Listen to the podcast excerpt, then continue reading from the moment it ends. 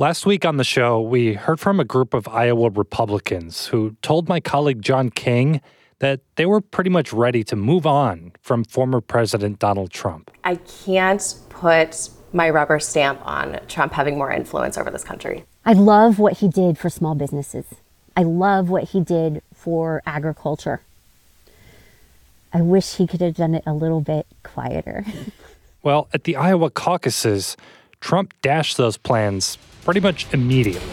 CNN projects that Donald Trump will win the Iowa caucuses. CNN can make this projection based on his overwhelming lead in our entrance poll of Iowa caucus goers and some initial votes that are coming in. CNN and other networks made that call before some precincts had even started voting. Trump won 98 of Iowa's 99 counties. Like, this was a trouncing. So, like the great journalist John is, he followed up with these voters, and the text messages they sent back were revealing. For example, on a possible rematch between Trump and President Joe Biden, Betsy Sarcone wrote, Ugh. Shannon Ebersole, that's a horrible question. Priscilla Forsyth, looks like I'll have to get my Trumpy bear back out again. Not exactly full throated support. In fact, Shannon Ebersole says she would vote for Trump and expect four more years of Biden. She just doesn't think Trump can win. This is the kind of angst you hear all over the country about a possible Trump Biden rematch.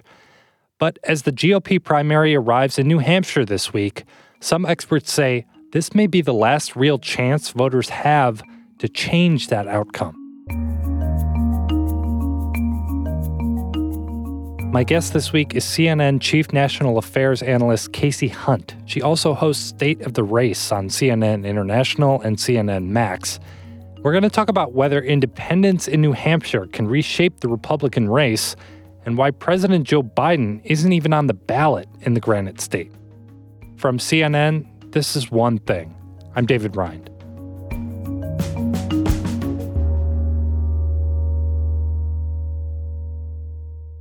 How was Iowa? Are you thought out? Yeah, yeah it was good. Uh, it was freezing. I mean, it, I mean, freezing doesn't even capture it. It was like otherworldly, but it was good.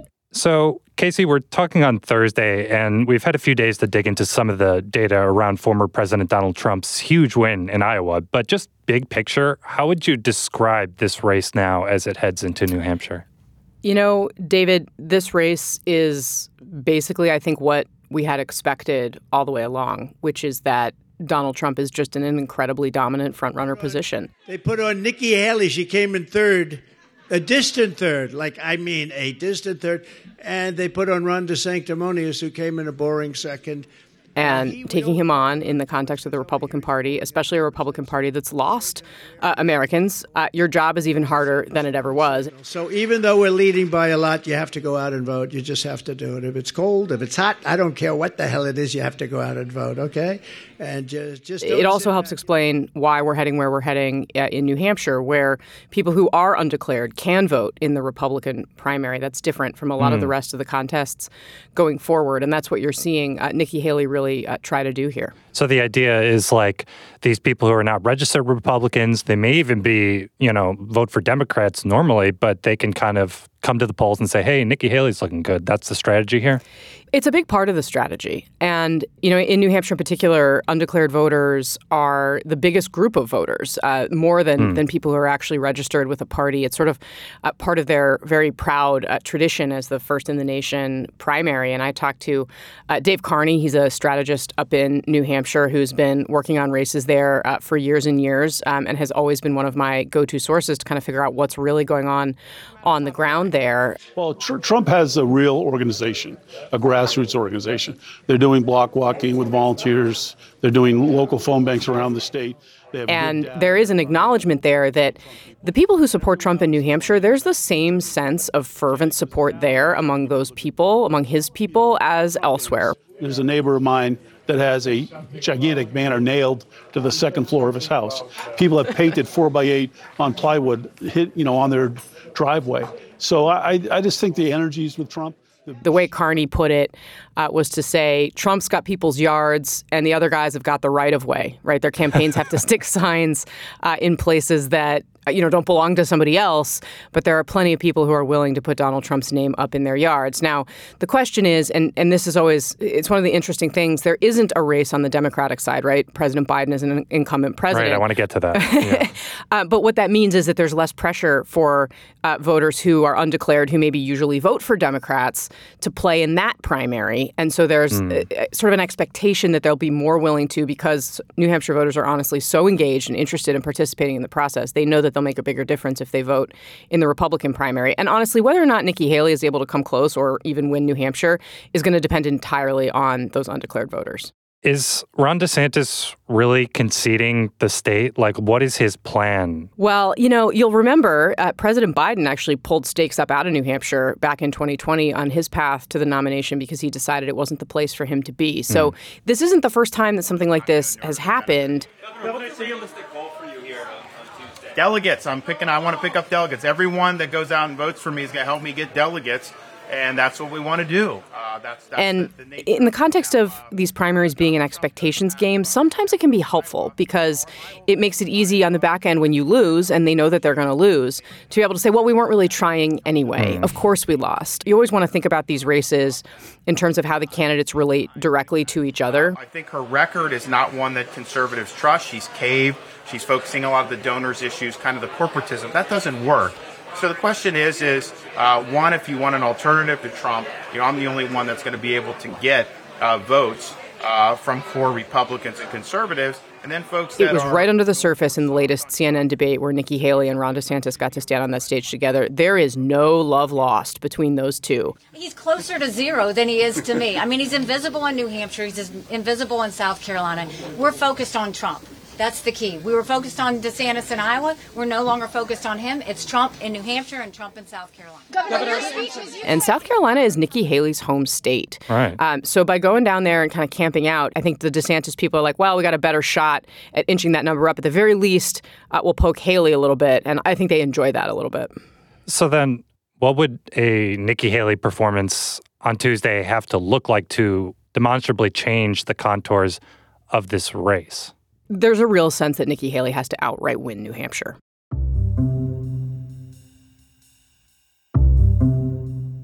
I mean, Trump says things. Americans aren't stupid to just believe what he says. The reality is, who lost the House for us? Who lost the Senate? Who lost the White House? Donald Trump, Donald Trump, Donald Trump. Nikki Haley will win every single one of those back for us. I've proven that. So and if she doesn't, mm. then it becomes entirely clear that Donald Trump is going to basically go most likely unbeaten through the rest of the string of primaries. Because the like reality is, ball game. if she can't beat him in New Hampshire, where's she going to beat him? I don't see any place on the map.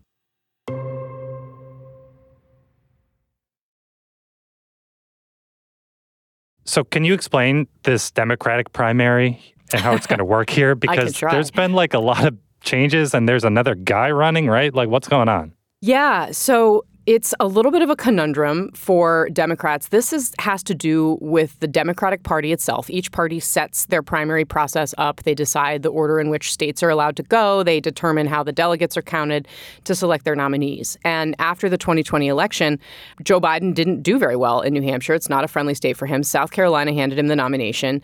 Uh, and many Democrats believe that the demographic makeup, in particular, of South Carolina is something that reflects the party, reflects the country in a way way that the uh, very, very white demographics of Iowa and New Hampshire just do not. And so they, first of all, they got rid of the Iowa caucuses as the first up, and Iowa didn't really protest. They had a really uh, disastrous, honestly, counting experience back in 2020. Yeah, I still have PTSD from that. I know. I remember sitting there for hours thinking, when are we going to learn anything? And, and slowly realizing that probably nothing by nothing. the end of the night was going to come. Uh, so I don't think there was a lot of objection to moving Iowa. But New Hampshire has been a different story. New Hampshire is very, very proud of their role role in the primary process. Why did you start your campaign in New Hampshire? It's where presidential campaigns have started for 103 years. And there's a beautiful history here.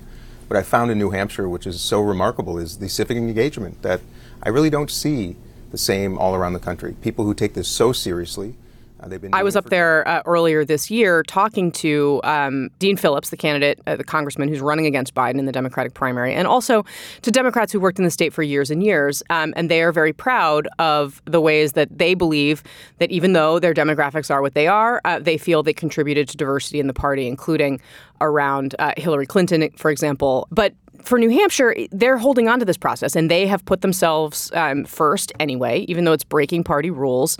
And it means that they won't get any delegates at the convention. Hmm. But it also means that the president has decided or did decide that he's going to follow the DNC rules. So he is not on the ballot in New Hampshire. Wow. So when voters go up, Joe Biden will not be a, possible name to check. You will not be able to check a box next to the name Joe Biden if you are a Democrat voting in New Hampshire. It's not going to exist. The only boxes you'll see are going to be for Dean Phillips, Marianne Williamson, and there are more than likely others on the ballot whose names we don't know. There always are. Yeah, Vermin Supreme. exactly. The candidate with a boot on his head, if you if you've ever yes. seen him in, in pictures. Um, so the Democrats have had to mount a write-in campaign to try to make sure that uh, something unexpected doesn't happen to the president in New Hampshire, just because while it won't matter for the nominating contest, it certainly would be a narrative blow, especially as the president is trying to start taking on uh, Donald Trump. A sign of weakness against Trump, not something um, that's that's very welcome to Democrats. So they are nervous about it, and they're nervous about Nikki Haley because uh, they think that uh, her candidacy may draw those undeclared voters who otherwise might be willing to go into the Democratic primary and write down Joe Biden's name will want to play uh, in a competitive Republican primary instead, and it might jeopardize what's going on with them. But I guess, like, why would they be nervous? Because if his name is literally not on the ballot and he obviously has all the party infrastructure behind him to end up being the nominee, you know, come the summer, so what if Dean Phillips gets, you know, 10%, 15%, whatever it ends up being?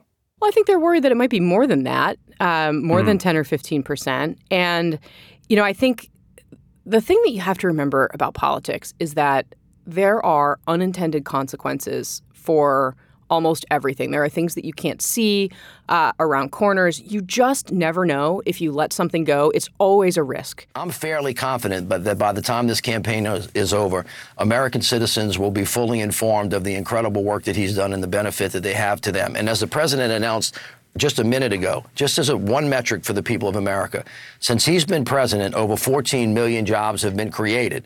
And since we're and I think the Biden team really knows that, especially because of the narrative that Republicans or Trump supporters are going to use against the president, which is fundamentally that he is weak. And if something unexpected were to happen in New Hampshire that plays into that narrative, that is simply a problem for the president. It could be kind of like a vibe check as to like what is the appetite for a Biden alternative at this point as it's measured by real voters. Yeah, I mean, I think the reality is that neither Williamson nor Phillips fall into the category of someone that would be elevated as a strong third party candidate. Sure. But one of the things that we've been watching so very carefully are these third party groups. There's no labels who is considering running a slate that you know Joe Manchin has been chattered about. Um, the bigger question too, Robert F. Kennedy Jr. Can he get on ballots uh, in places where mm. it hmm. would really impact the race?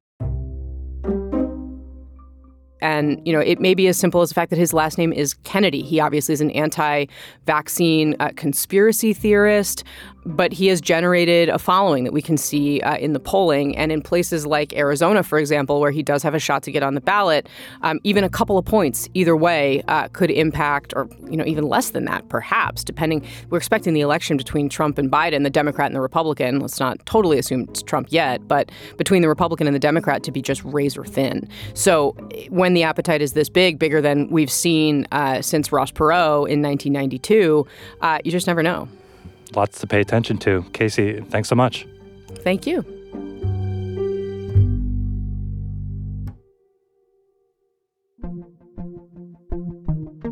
One Thing is a production of CNN Audio. This episode was produced by Paolo Ortiz and me, David Rind. Our senior producer is Faiz Jamil. Our supervising producer is Greg Peppers. Matt Dempsey is our production manager. Dan Dzula is our technical director. And Steve Lickteig is the executive producer of CNN Audio. We get support from Haley Thomas, Alex Manasseri, Robert Mathers, John Dianora, Lenny Steinhardt, James Andres, Nicole Pesaru, and Lisa Namerow. Special thanks to Liz Brown Kaiser and Katie Hinman. Remember, you can check out the results from New Hampshire on CNN.com or at the CNN Five Things podcast, wherever you listen. And we will be back next week. I'll talk to you later.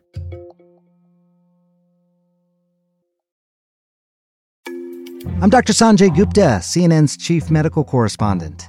This week on Chasing Life, Lately, we have been paying attention to a very different virus, bird flu, which is caused by the H5N1 virus. If you start to hear that it's circulating in pigs, that would be a concern. That means I would go from sleeping with one eye open to one and a half eyes open. Yeah, that would make me very concerned. listen to Chasing Life wherever you get your podcasts.